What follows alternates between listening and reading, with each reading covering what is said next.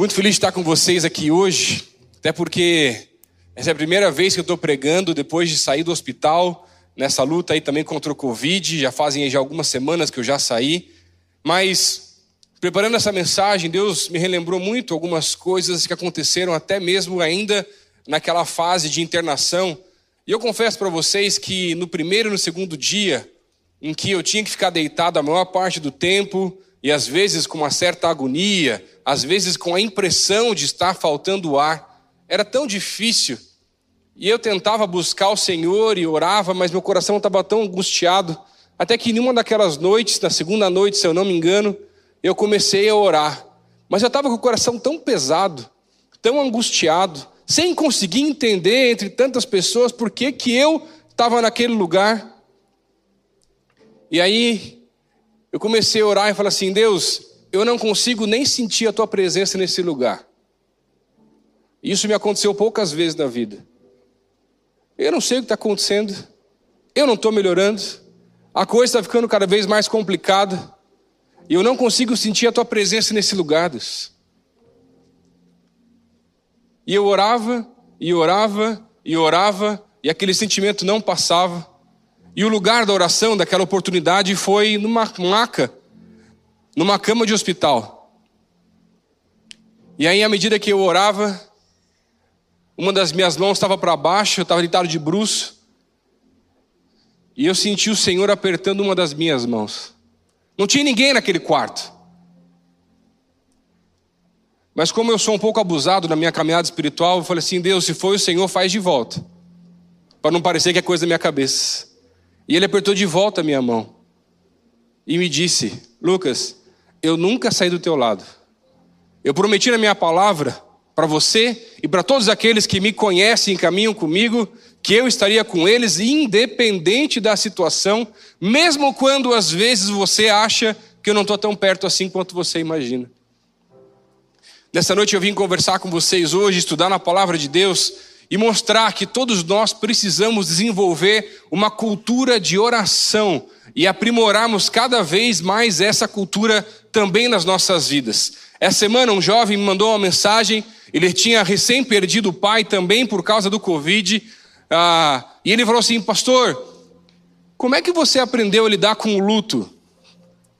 E eu respondi assim, olha, até hoje, depois de 20 anos, eu ainda não aprendi mas eu sei que existe um lugar de oração. E é nesse lugar de oração onde eu me encontro com o Senhor todos os dias. É lá nesse lugar de oração onde eu coloco as minhas angústias, as minhas dores. É onde eu coloco e busco por do Senhor o consolo que só Ele pode trazer, seja no luto, seja num tempo difícil, seja em um momento talvez de ira, onde o meu ímpeto começa a tentar tomar decisões que não são aquelas que a palavra de Deus nos ensina.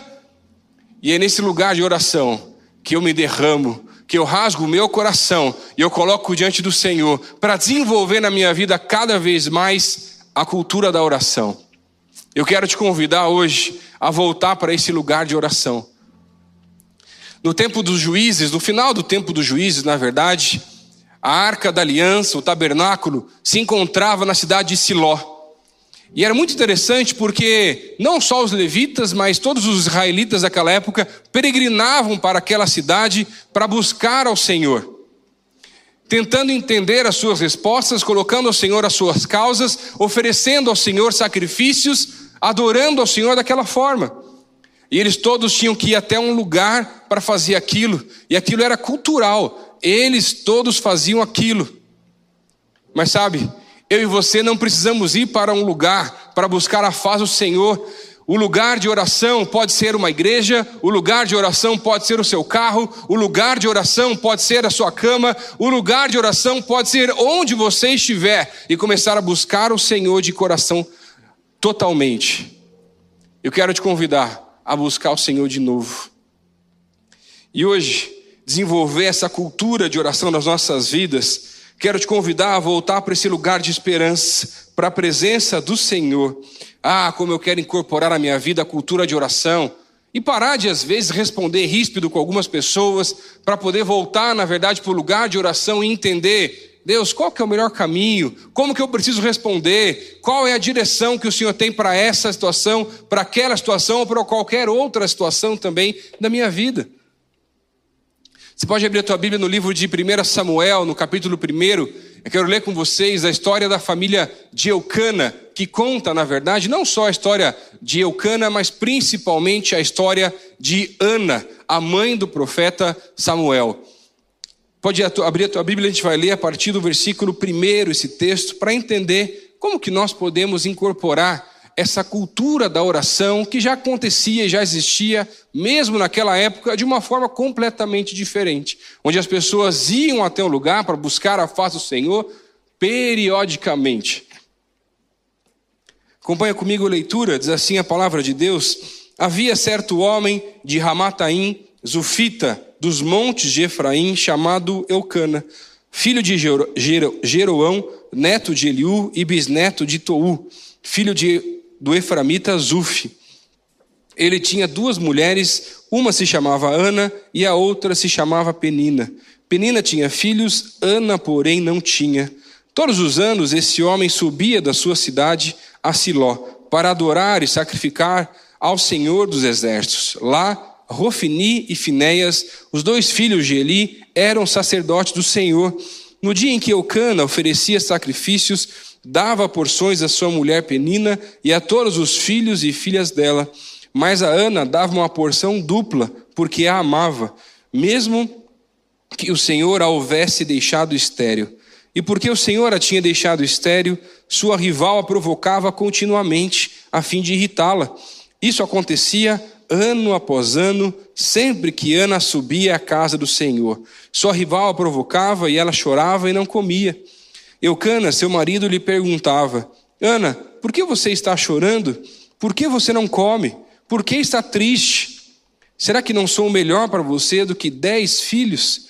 Certa vez, quando terminou de comer e beber em Siló, estando o sacerdote Eli sentado numa cadeira junto à entrada do santuário do Senhor, Ana se levantou e, com a alma amargurada, chorou muito e orou ao Senhor.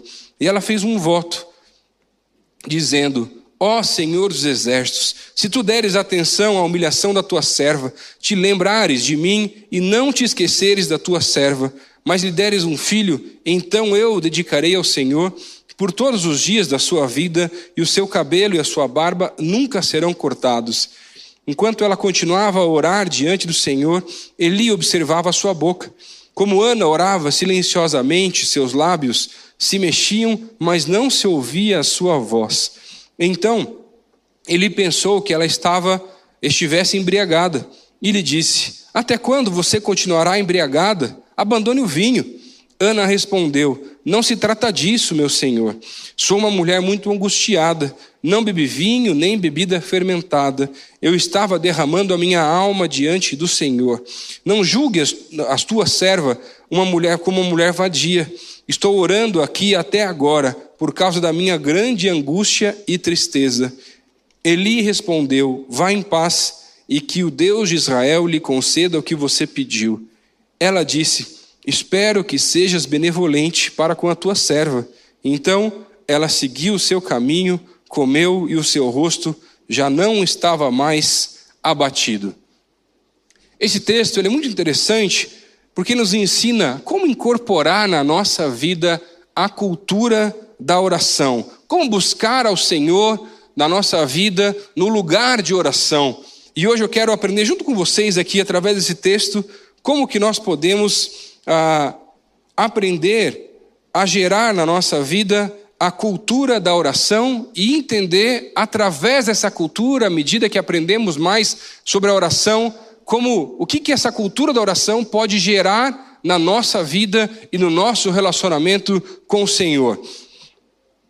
A cultura de oração, em primeiro lugar, ela pode gerar na nossa vida um compromisso com o Senhor. Olha só o que diz no versículo 3: diz assim: Todos os anos esse homem subia da sua cidade a Siló para adorar e sacrificar ao Senhor dos Exércitos. Lá, Rofini e Finéias, os dois filhos de Eli, eram sacerdotes do Senhor. Esse texto vai nos relatar a história de Eucana e da sua família, uh, tanto ele quanto as suas duas esposas, Ana e Penina, junto com os filhos de Penina, peregrinavam anualmente até aquela cidade, até a cidade de Siló, para lá fazer sacrifícios e buscar ao Senhor no lugar de oração. Mas é muito interessante porque a Bíblia não fala por quantos anos ele fazia isso, simplesmente vai dizer que ele fazia isso todos os anos. Ele tinha um compromisso, e na verdade, quando o primeiro versículo desse texto começa a trazer até mesmo a genealogia daquele homem, isso vai nos mostrar que na verdade aquele homem também era levita da tribo dos coatitas, e daquela forma, mesmo como levita, naquela época os levitas estavam espalhados, na verdade, por, todo, por toda a região, ele ainda assim mantinha o seu compromisso com o Senhor, para buscar ao Senhor. Mas é tão forte isso, porque além de buscar ao Senhor e ter um compromisso com Ele, com a sua família, naquele lugar, ele ainda sabia também da fama daqueles homens, os filhos de Eli, Rofini e Finéias, que na verdade eram homens maus. Tanto que o capítulo 2 do livro de 1 Samuel começa a descrever a partir do versículo 12 tamanha maldade daqueles homens que não deveriam estar naquela função. E como levita, e os levitas coatitas cuidavam das coisas santíssimas, ele sabia o que deveria ser feito. E para isso, e isso era mais pesado ainda para quem já sabia, para com que aquelas pessoas que estavam no cargo e não faziam da forma correta. Olha a injustiça. Mas ainda assim, aquele homem ia até o lugar de oração, o lugar do tabernáculo, onde estava a arca da aliança do Senhor, que representava na época a presença do Senhor no meio do seu povo, apesar dos sacerdotes lá representados se colocando no lugar, não serem homens bons e que se aproveitavam, inclusive, não só dos sacrifícios, mas das pessoas.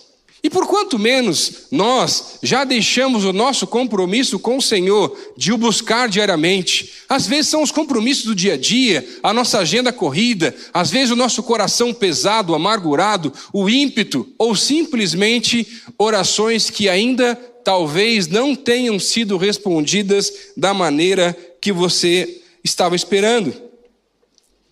Alguns anos atrás, nós estávamos num acampamento aqui da juventude, e eu lembro que Uh, o quarto era um quarto enorme, acho que cabia mais de 70 pessoas naquele quarto, e tentando fazer o pessoal se acalmar, né, dar uma para poder descansar e conseguir aguentar o próximo dia. Depois de um monte de bronca, finalmente conseguimos apagar as luzes e depois que o pessoal começa a dormir, você tentando acalmar mais um ou outro lá naquele quarto, começam aqueles ruídos nada angelicais dos irmãos super abençoados num coro que vai emanando e complicando o sono de todos naquele quarto.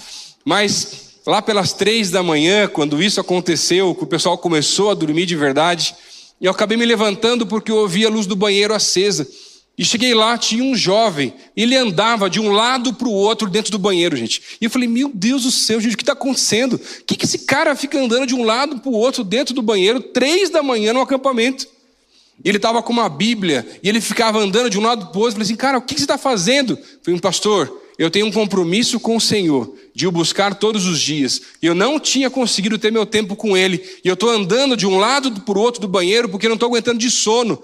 E se eu sentar ou se eu deitar, eu sei que eu vou dormir. Compromisso. Nós precisamos gerar na nossa vida, buscando a cultura da oração, um compromisso com o Senhor de buscar todos os dias, um compromisso com o Senhor de, à medida que o nosso coração está angustiado, antes de buscarmos segundas opiniões, antes de buscarmos atalhos, antes de qualquer outra coisa, nos derramar na Sua presença e voltar mais uma vez para o lugar de oração, porque no lugar de oração é onde o Senhor vai aquietar o nosso coração. Mas por quantas vezes nós já Infelizmente avançamos no nosso próprio ímpeto, infelizmente tomamos decisões que não eram sábias, porque menosprezamos o nosso compromisso com o Senhor de voltar para o lugar de oração. Jesus, por diversas vezes nas Escrituras, se retirava para orar. O que, que ele estava fazendo? Além de buscar a face do Pai, ensinando aos seus filhos que nós precisamos nos retirar e buscar a face do Senhor no lugar de oração. Uma das marcas de John Wesley era ser dedicado à oração, e ele chamava a oração de os grandes meios de aproximar-se de Deus e de liberar o seu poder. Charles Finney dirigiu uma reunião de oração por mais de um ano, todas as manhãs abertas ao público, buscando um novo tempo, buscando avivamento. Compromisso. O compromisso de buscar a Deus todos os dias, ele é, na verdade, em primeiro lugar, uma decisão. Você precisa decidir fazer isso. E sabe, o fruto disso é a intimidade. Mas a semente disso é a disciplina. E se você não desenvolver a disciplina, através de um compromisso com o Senhor, você não vai, coisa, não vai viver coisas grandes com o Senhor na tua vida. A cultura da oração gera um compromisso na nossa vida, porque buscar ao Senhor não deveria ser um peso. E às vezes as horas passam do dia, você deixa para buscar o Senhor naquela madrugada, quase na hora de dormir, talvez. Falar: Ah, Senhor, hoje eu estou tão cansado. Tu sabes, o Senhor entende. Ele entende, mas você está faltando com o teu compromisso com o Senhor. Esse compromisso com Deus ele é tão sério que a figura que Deus usa para exemplificar o nosso compromisso com Ele é a figura de um casamento. Inclusive no livro de Oséias, um livro pesado, falando da infidelidade da raça humana para com Deus, a gente consegue perceber que ainda assim no capítulo 2, no versículo 14, Deus começa a dizer: mais uma vez, mesmo em meio à infidelidade, eu vou te atrair de novo à minha presença. E quando chega no versículo 19, no versículo 20, ele vai dizer: Eu me casarei com você em justiça, eu me casarei com você em fidelidade, eu me casarei com você em amor, e tu verás o Senhor. Mas a gente muitas vezes não leva a sério o nosso compromisso com o Senhor de o buscar no lugar de oração. Para gerar uma cultura é preciso compromisso. Quando eu casei com minha esposa, nós, naquela adaptação de início de casamento, começamos a tentar entender qual seria o melhor horário, qual seria a melhor forma para buscarmos a Deus juntos. Tentamos fazer devocional juntos, como pastor aqui de coração aberto, vou falar, não deu certo. Não deu, gente. Aí não, então vamos agora orar antes de dormir todas as noites. Deu certo, por umas duas semanas. Depois começou a falhar, um esquecia, o outro esquecia, mas normalmente eu esquecia, ela lembrava, mas não queria ficar me cutucando para fazer com que eu me lembrasse que era para orar, porque afinal de contas as mulheres esperam a iniciativa dos homens. Não é verdade isso, gente, no relacionamento? Obrigado pelas cabecinhas que mexeram, deixaram um pouquinho mais tranquilo com essa afirmação agora, né, num relacionamento. Muito obrigado. Eu achava que não era só, eu achava que era só lá em casa, agora foi uma comprovação realmente, tá? Mas às vezes ela até me lembrava, e aí dava certo por mais uma semana, duas, daqui a pouco parava, mas no fundo, das, no final, no final das contas, gente, a gente acabava não orando e a culpa era minha. Sabe por quê? Porque eu estava passando o dia inteiro orando com gente, trabalhando na igreja, pastoreando, cuidando. E eu confesso para vocês que às vezes eu chegava tão cansado, tão cansado, que uma das últimas coisas que eu queria era orar. Só queria dormir. Eu também sou humano, gente. A gente é assim. Sabe quanto tempo levou isso? Entre tentativas e erros, e vai e volta, da nossa tentativa de orar juntos? Cinco anos. Até que um dia eu estava orando e Deus falou para mim assim: Lucas, você está falhando no compromisso do teu casamento. Você está negligenciando de buscar a minha face junto com a tua esposa. A responsabilidade é tua. É você que tem que tomar a iniciativa. Naquela noite, naquele dia, eu entendi. Cheguei para minha esposa e pedi perdão para ela, porque eu estava negligenciando a nossa vida espiritual como um casal. E eu falei, mas além de pedir perdão, eu quero fazer um compromisso com você que a partir de hoje, todas as noites nós vamos orar juntos. Não importa o sono, não importa o dia, o momento, nós vamos orar juntos. E já fazem mais de três anos que todas as noites nós oramos juntos. Compromisso. Onde que tem falhado o teu compromisso para com Deus? Onde que tem falhado gerar talvez essa cultura na tua vida? Eu sou muito grato a Deus pela minha família, porque desde pequeno meus pais tentaram nos ensinar um pouco mais sobre a cultura da oração. Tudo bem que quando nós éramos pequenos, e à medida que os pais ficam super felizes ao pedir para que os seus filhos possam orar, nas refeições ou em alguma reunião da igreja e ficam lá, nossa, do coração até derramando lá, quase chorando de alegria por um filho que está orando. Eu e os meus irmãos, normalmente, nós orávamos, mas a fome era maior do que a vontade de orar. E aí chegávamos no momento de refeição, eu tenho mais dois irmãos e cada vez era um dos irmãos que tinha que orar nas refeições. E a gente começou a desenvolver uma criatividade muito interessante em meio às orações. Entre as orações de almoço, por exemplo, aquela simples, né, e bem tranquila de fazer, Senhor, obrigado pelos alimentos, amém. E vamos comer, está tudo certo.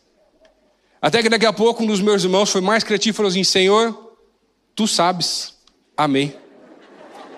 Vamos comer. E a comida está esfriando. Até que daqui a pouco chegou minha vez, eu fui orar e falei assim: Senhor, Senhor, fiz tudo o que pude, obrigado pelo grude, amém. E em meio às orações que nós íamos fazendo em casa, mas era muito interessante nessa tentativa dos meus pais nos ensinarem a cultura da oração, porque meus pais criaram um, um compromisso de todas as vezes que nós íamos viajar ou que nós iríamos para a igreja, nós precisávamos no carro compartilhar os pedidos de oração e depois de compartilhar os pedidos, todos no carro oravam. Meu pai começava, passava para os filhos atrás, até chegar na minha mãe que estava no banco do passageiro. E todas as vezes nós fazíamos aquilo, eram raras as vezes que eles esqueciam, mas as vezes que eles esqueceram, um dos filhos falava: Ué, a gente não vai orar hoje? Mas foi tão forte isso na minha vida que eu trouxe para a minha realidade e para a minha família. Tanto que hoje, não só com a minha esposa, mas com qualquer pessoa que viaja comigo para algum lugar, nós compartilhamos os pedidos e oramos uns pelos outros. E é tão gostoso porque tiveram situações em que quase a viagem toda foi um tempo de oração, gente. Mas não é algo pesado, é algo natural, à medida que nós conseguimos buscar ao Senhor de um jeito diferente. E fica agora um ensinamento para talvez gerar na tua família uma cultura de oração também em meio às viagens, em meio a alguns trechos, em meio a alguns percursos que você pode estar fazendo. Compromisso. Como é que está o teu compromisso com o Senhor? O que, que precisa mudar, melhorar? Quais são os fatores internos e externos que acabam deixando o teu compromisso com o Senhor de lado? Vamos dar nome. Quais são os Rofini? E Finéias que tem te impedido de viver essa cultura de oração diariamente? Que você está dando mais atenção para coisas que não devia estar dando atenção e está deixando o Senhor de lado, que deveria ser o primeiro lugar na tua vida. A segunda cultura da oração, a, a cultura da oração também na nossa vida pode gerar perseverança. Dá uma olhadinha ali a partir do versículo 4, diz assim a palavra de Deus: No dia em que Eucana oferecia sacrifícios, dava porções à sua mulher Penina e a todos os filhos e filhas dela. Mas Ana, a Ana dava uma porção dupla, porque a amava, mesmo que o Senhor a houvesse deixado estéreo.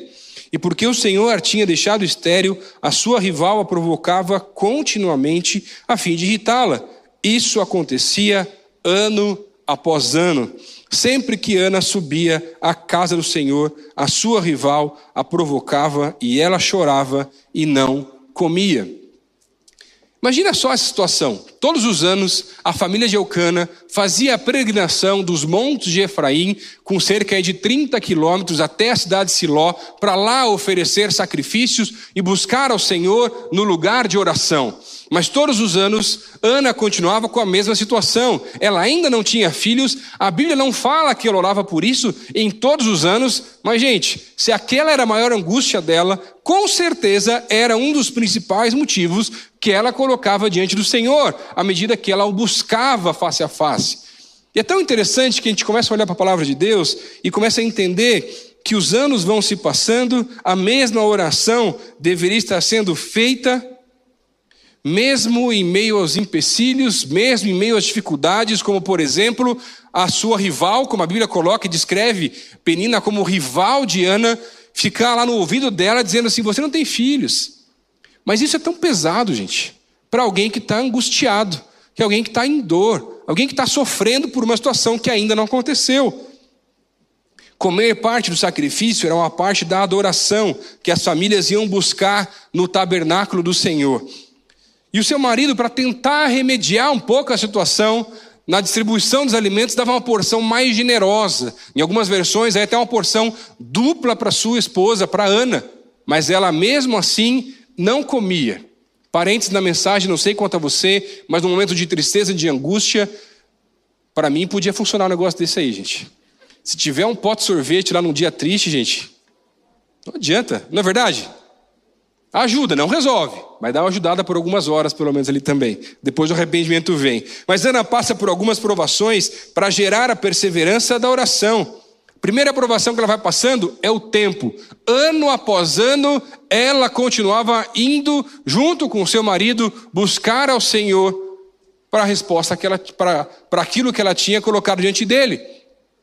Além disso, a impressão da injustiça. Por quê? Ela olhava para o lado e via outra esposa, o seu marido, tendo filhos, mas a Bíblia diz que ela era uma mulher ruim. Falei, Deus, mas como é que uma mulher tão injusta, tão ruim, tem filhos e eu não tenho? ou a tristeza e a falta de alegria, porque ainda não havia recebido a sua resposta do Senhor. Você tem uma noção? A palavra filho no hebraico, ela significa alegria da casa. E Ana significa uma mulher cheia de graça. É como se fôssemos resumir a história de Ana e dizer: é uma mulher cheia de graça sem a alegria da sua casa. Essa era a situação daquela mulher. E sabe, em uma, uma sociedade tão imediatista como a nossa, é tão difícil desenvolver a perseverança na oração, porque afinal de contas, não só os alimentos têm que ser instantâneos, as mensagens que nós mandamos, você manda uma mensagem e já fica esperando a pessoa responder.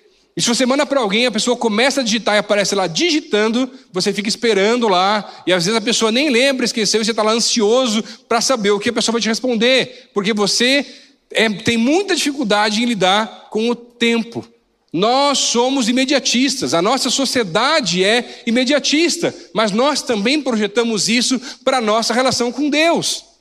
E quando o tempo vai passando, em meio a algumas orações que nós fazemos, e as respostas não vêm da forma ou no tempo em que nós esperávamos, muitas vezes nós esmorecemos, desanimamos, deixamos de orar por aquela situação.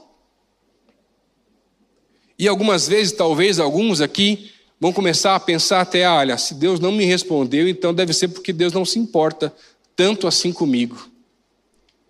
Você não tem noção do que está falando. O livro de Lucas, no capítulo 15, vai trazer três parábolas: a parábola da ovelha perdida, da dracma perdida e também do filho pródigo. Sabe o que essas três parábolas têm em comum? A alegria de se encontrar alguma coisa que havia sido perdida. Mas além disso em comum, existe algo ainda mais profundo nessas três parábolas que Jesus conta, porque na verdade, essas três parábolas também revelam aquilo que chama a atenção de Deus. Deus move a sua atenção para aqueles que estão perdidos, angustiados e passando por necessidades. E você ainda acredita que Deus não escuta as suas orações? Deus não se esqueceu da sua oração, Ele continua te ouvindo. Ou também, ainda no livro de Lucas, no capítulo 18, onde Jesus vai contar a parábola da viúva persistente, onde ela tenta levar a sua causa para que um juiz injusto julgasse as suas causas, e ele nega por diversas vezes, mas ela não desiste, em meio à perseverança, até que um momento aquele juiz não aguenta mais aquela mulher vindo tentar julgar a sua causa com ele, ele acaba julgando. E no versículo 6 e 7, a Bíblia vai dizer assim, de, Lucas, no capítulo 18: E o Senhor continuou: Ouçam o que diz o juiz injusto. Acaso Deus não fará justiça aos seus escolhidos que clamam a Ele dia e noite? Continuará fazendo-os esperar? Quais são os pedidos que você tem que colocar diante do Senhor e que talvez ainda não tenham sido respondidos? Quais são os milagres que você tem orado, mas ainda não teve resposta? Talvez alguns que você tenha até desistido em meio ao tempo. Quem sabe é a tua família, que você conhece a realidade, e você já orou por tanto tempo, mas talvez você, nem mesmo você acredite que a tua família pode se converter. Quem sabe é uma cura que você ou alguém precisa, mas você tem deixado de orar porque não acredita mais que seja possível. E essas histórias são muito bonitas na vida dos outros, mas na tua vida parece que não acontece. Agora, vamos ser sinceros. Algumas vezes não parece que demora? Ô, oh, pastor, se demora. Tem orações que eu faço há tanto tempo e elas também ainda não foram respondidas. Alguma vez já orou por algum assunto mais de um mês? Mais de dois meses?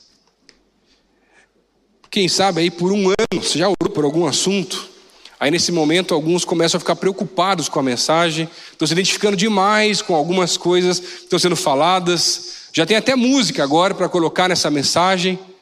Quando chegará a minha vez, minha sorte ele mudará, e você está aí esperando, e esperando, e ano após ano buscando ao Senhor no lugar de oração. Dez anos. Alguém já orou dez anos por alguma coisa? Vinte anos. Tem alguns aqui que falam, ah, pastor, só se eu nasci orando, porque com 20 anos aí já fica difícil. Sabe, mesmo para que, mesmo que para nós algumas vezes pareça que Deus está demorando para nos responder, não quer dizer que Ele não quer ou que Ele não irá responder às nossas orações. A nossa perseverança na oração está estritamente ligada com a nossa fé. E quando desistimos de orar por algum assunto, isso revela, na verdade, a nossa incredulidade. Nem mesmo nós acreditamos naquilo que estamos orando ou no poder de Deus para resolver aquela situação. As críticas, os atalhos, se tornam cada vez mais tentadores para resolver alguma coisa na nossa vida. E aí a gente acaba simplesmente desistindo. Olha só o que, que a Bíblia diz no livro de Hebreus, no capítulo 6, versículo 12, sobre a perseverança. Imitem aqueles que, por meio da fé e da paciência, receberam a herança prometida. Fé e paciência. Ô oh, Jesus, me dá paciência, Jesus. Não só com alguns irmãos que são difíceis de lidar, às vezes, não só lá em casa, mas me dá paciência para conseguir, inclusive, perseverar em meio às minhas orações, a manter o foco, a não tentar buscar atalhos a dar o meu jeito para as coisas, mas eu quero viver o jeito do Senhor para a minha vida, Pai. E sabe, fazem muitos anos já que eu oro por alguns assuntos. Fazem mais de 10 anos, pelo menos, que eu oro por um avivamento na nossa cidade. Já fazem mais de oito anos que eu continuo orando pela cura da Cleusa, esposa do pastor Pascoal. Já fazem anos que eu oro por alguns irmãos aqui que ainda não puderam ter os seus próprios filhos por N razões mas tenho orado e clamado diante do Senhor por isso. Já fazem muitos anos que eu oro por tantas coisas. E eu vou continuar orando. Até quando? Até Deus responder. Ou até quando Ele mudar o meu coração com alguma dessas situações. Ah, pastor, mas você não conhece a minha realidade. Você não conhece a minha dor. Talvez eu não conheça. Mas eu sei que existe um lugar onde eu posso me derramar e periodicamente buscar e perseverar na oração. E à medida que eu coloco a fé realmente naquilo, sabe por quê? Jesus não, não responde às nossas necessidades em meias orações. Jesus responde à nossa fé e não aquilo que nós queremos. E à medida que nós entendemos isso na palavra e começamos a gerar essa cultura na nossa vida de perseverarmos, mesmo em meio à demora da nossa impressão daquilo que Deus ainda não respondeu, e tentar entender o que Deus quer falar ao nosso coração, mesmo em esse tempo. Agora, preste atenção. Hoje eu quero orar com você. Eu te apresentei poucas causas que eu tenho orado e tem várias outras que eu continuo orando, que só Deus sabe. Algumas nem minha esposa sabe. E eu vou continuar orando até o Senhor responder. Sabe o que isso gera na minha vida? Perseverança e intimidade. Porque o meu relacionamento com Deus não é baseado nos ganhos ou naquilo que Ele pode me oferecer, mas na amizade que eu posso ter com Ele. A última coisa que eu quero ver com vocês aqui nessa noite, a cultura da oração gera também na nossa vida um alinhamento. Dá uma olhadinha no versículo 10 e 11, diz assim a palavra: E com a alma amargurada chorou muito e orou ao Senhor e fez um voto, dizendo: Ó oh, Senhor dos exércitos, se tu deres atenção à humilhação da tua serva, te lembres de mim e não se esqueceres da tua serva, mas lhe deres um filho, então eu o dedicarei ao Senhor por todos os anos, por todos os dias da sua vida, e o seu cabelo e a sua barba nunca serão cortados. Todos os anos, Ana ia com a sua família para a cidade de Siló, para o lugar de oração, o lugar da presença do Senhor, buscar a face do Senhor e colocar as suas petições e a sua adoração ao Senhor dos Exércitos. E ela leva isso todas as vezes, mesmo sem discutir e tendo que ouvir ainda todos os comentários da, da esposa, da outra esposa, seu marido, a sua rival mas muito amargurada ainda por não ter um filho, ela se afasta um pouco nessa situação, nessa visita aqui descrita nesse texto, para buscar ao Senhor de uma maneira diferente. E à medida que ela busca o Senhor dessa maneira, ela derrama o seu coração diante do Senhor e ela começa a alinhar o coração dela com o coração de Deus.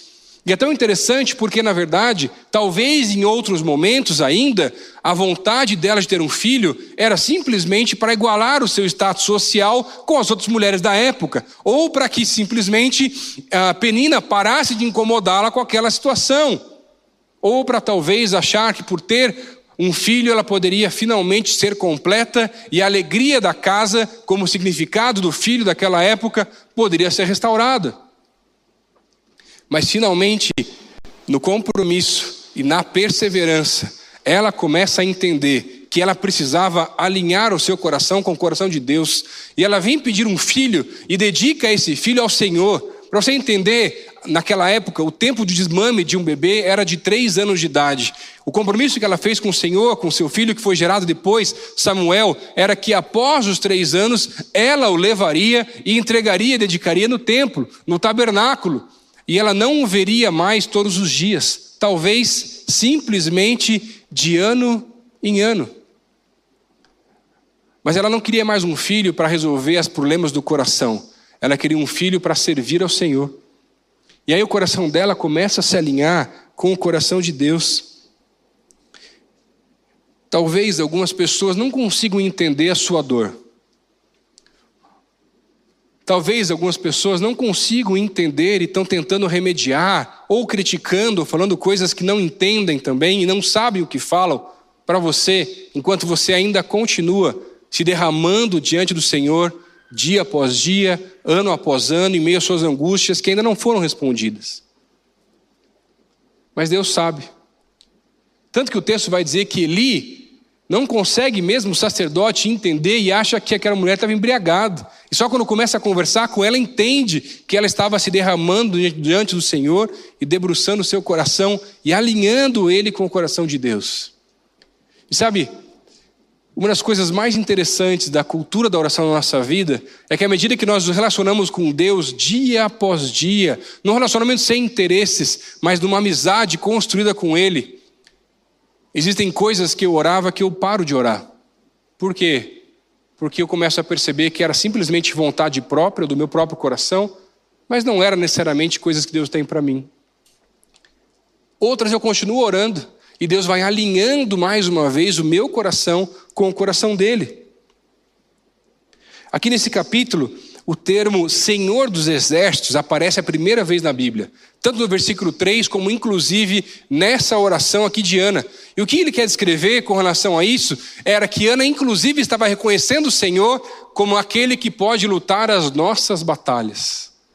Eu quero te convidar hoje a orar ao Senhor dos Exércitos, a colocar as tuas causas diante do Senhor, porque Ele sim pode lutar as tuas batalhas. Você está tão cansado tentando lutar do teu jeito, às vezes animado, até talvez machucado. Hoje é o dia de entregar as tuas causas a Deus. Os primeiros meses da minha filha, ela passou por um processo muito difícil, porque ela tinha muita cólica. E aí, várias noites, ela começava a chorar, e a gente tentava todas as táticas, além da oração, que muitas vezes resolvia, mas tinham dias muito difíceis. A gente orava, daqui a pouco tentava dar um banho quente para ajudar, aliviar. Minha esposa fez uma dieta super restrita por mais de um mês para ajudar também nesse processo, mas não passava, gente, não resolvia.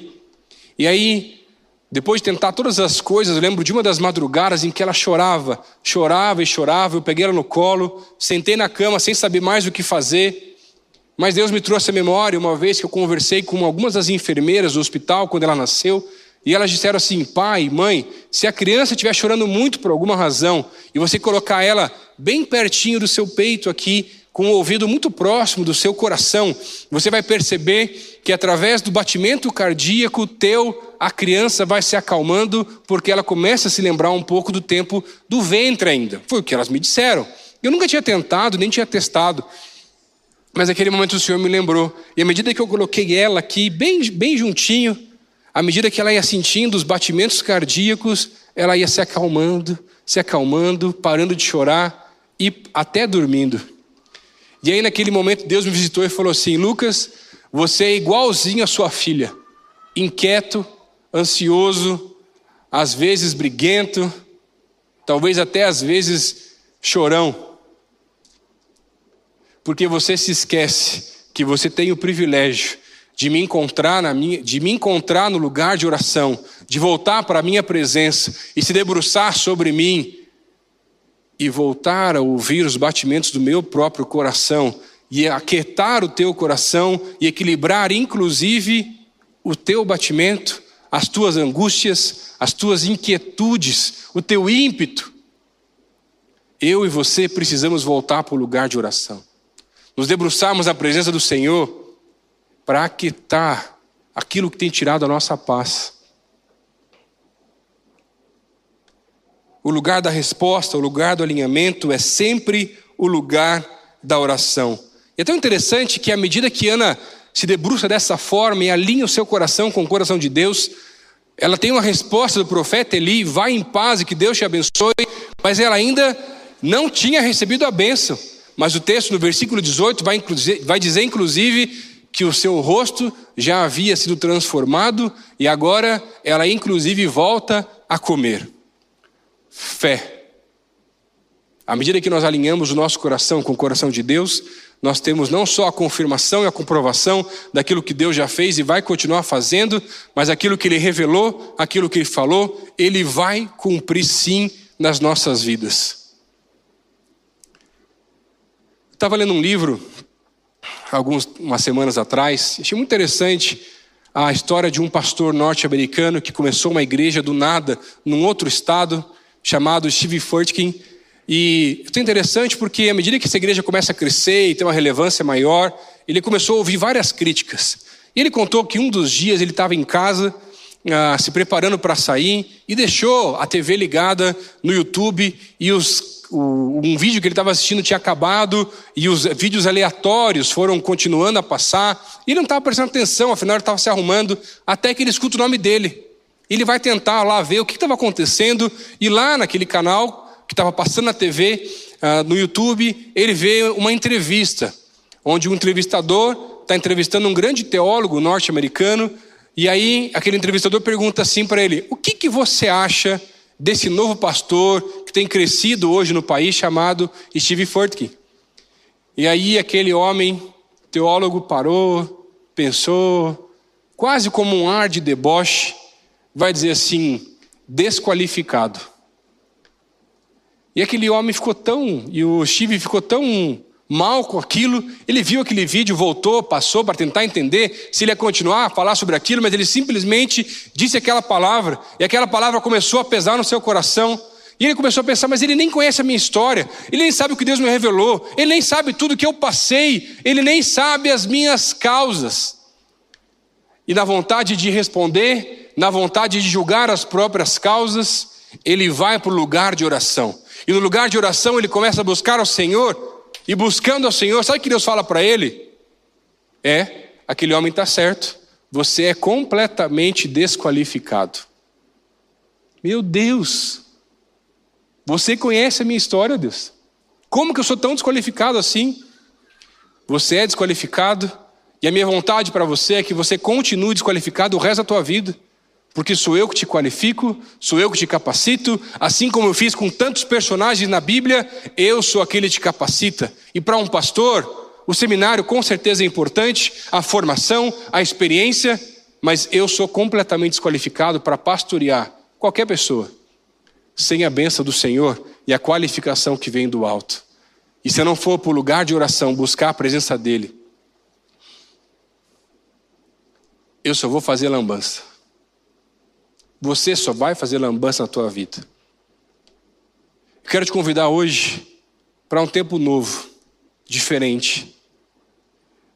Preparando essa mensagem, eu precisei examinar pedaços profundos do coração para entender que eu preciso voltar a viver na minha vida a cultura da oração. Que não quer dizer mais ou menos tempo na presença, porque Deus não olha tempo, Deus olha coração. E hoje Deus falou com você através dessa mensagem. Falei assim, pastor, hoje eu preciso me comprometer também a buscar ao Senhor através da cultura da oração da minha vida e gerar compromisso, disciplina, gerar cada vez mais alinhamento e principalmente perseverança. Jesus falou com você, eu queria pedir para ficar de pé no teu lugar, eu quero orar com você. Sim, Senhor, eu estou precisando tanto voltar a buscar o Senhor. Essa mensagem hoje, gente, é muito simples, mas ao mesmo tempo muito profunda. O resumo do resumo do memorex dela é: volta para o lugar de oração, para aquietar o seu coração. Volta para o lugar de oração, para perseverar naquilo que tem buscado diante do Senhor. Mas além desse compromisso, sabe, nós oramos tanto por um avivamento, mas se nós não vivemos a cultura da oração, a gente nunca vai viver um avivamento na igreja, na cidade, nem na nossa vida. Porque tudo começa com a cultura da oração. E nessa noite, não sei quais são as tuas causas, quais são os motivos que talvez você veio aqui para o culto, hoje, talvez até angustiado, triste, talvez no carro ainda, ouvindo para cá, pensando: Deus, minha vez parece que nunca vai chegar. Para alguns, talvez, é um relacionamento. Para outros, é a cura, seja própria ou de alguém próximo. Talvez as portas para um trabalho, as curas para as questões da alma, do coração, do sentimento, da emoção. E eu vejo que às vezes, em meio às nossas dificuldades e às nossas próprias deficiências, nós mesmos não confiamos que o Senhor pode. Mas Ele pode. Quem pode? O Senhor dos exércitos, que vai à nossa frente e luta as nossas batalhas.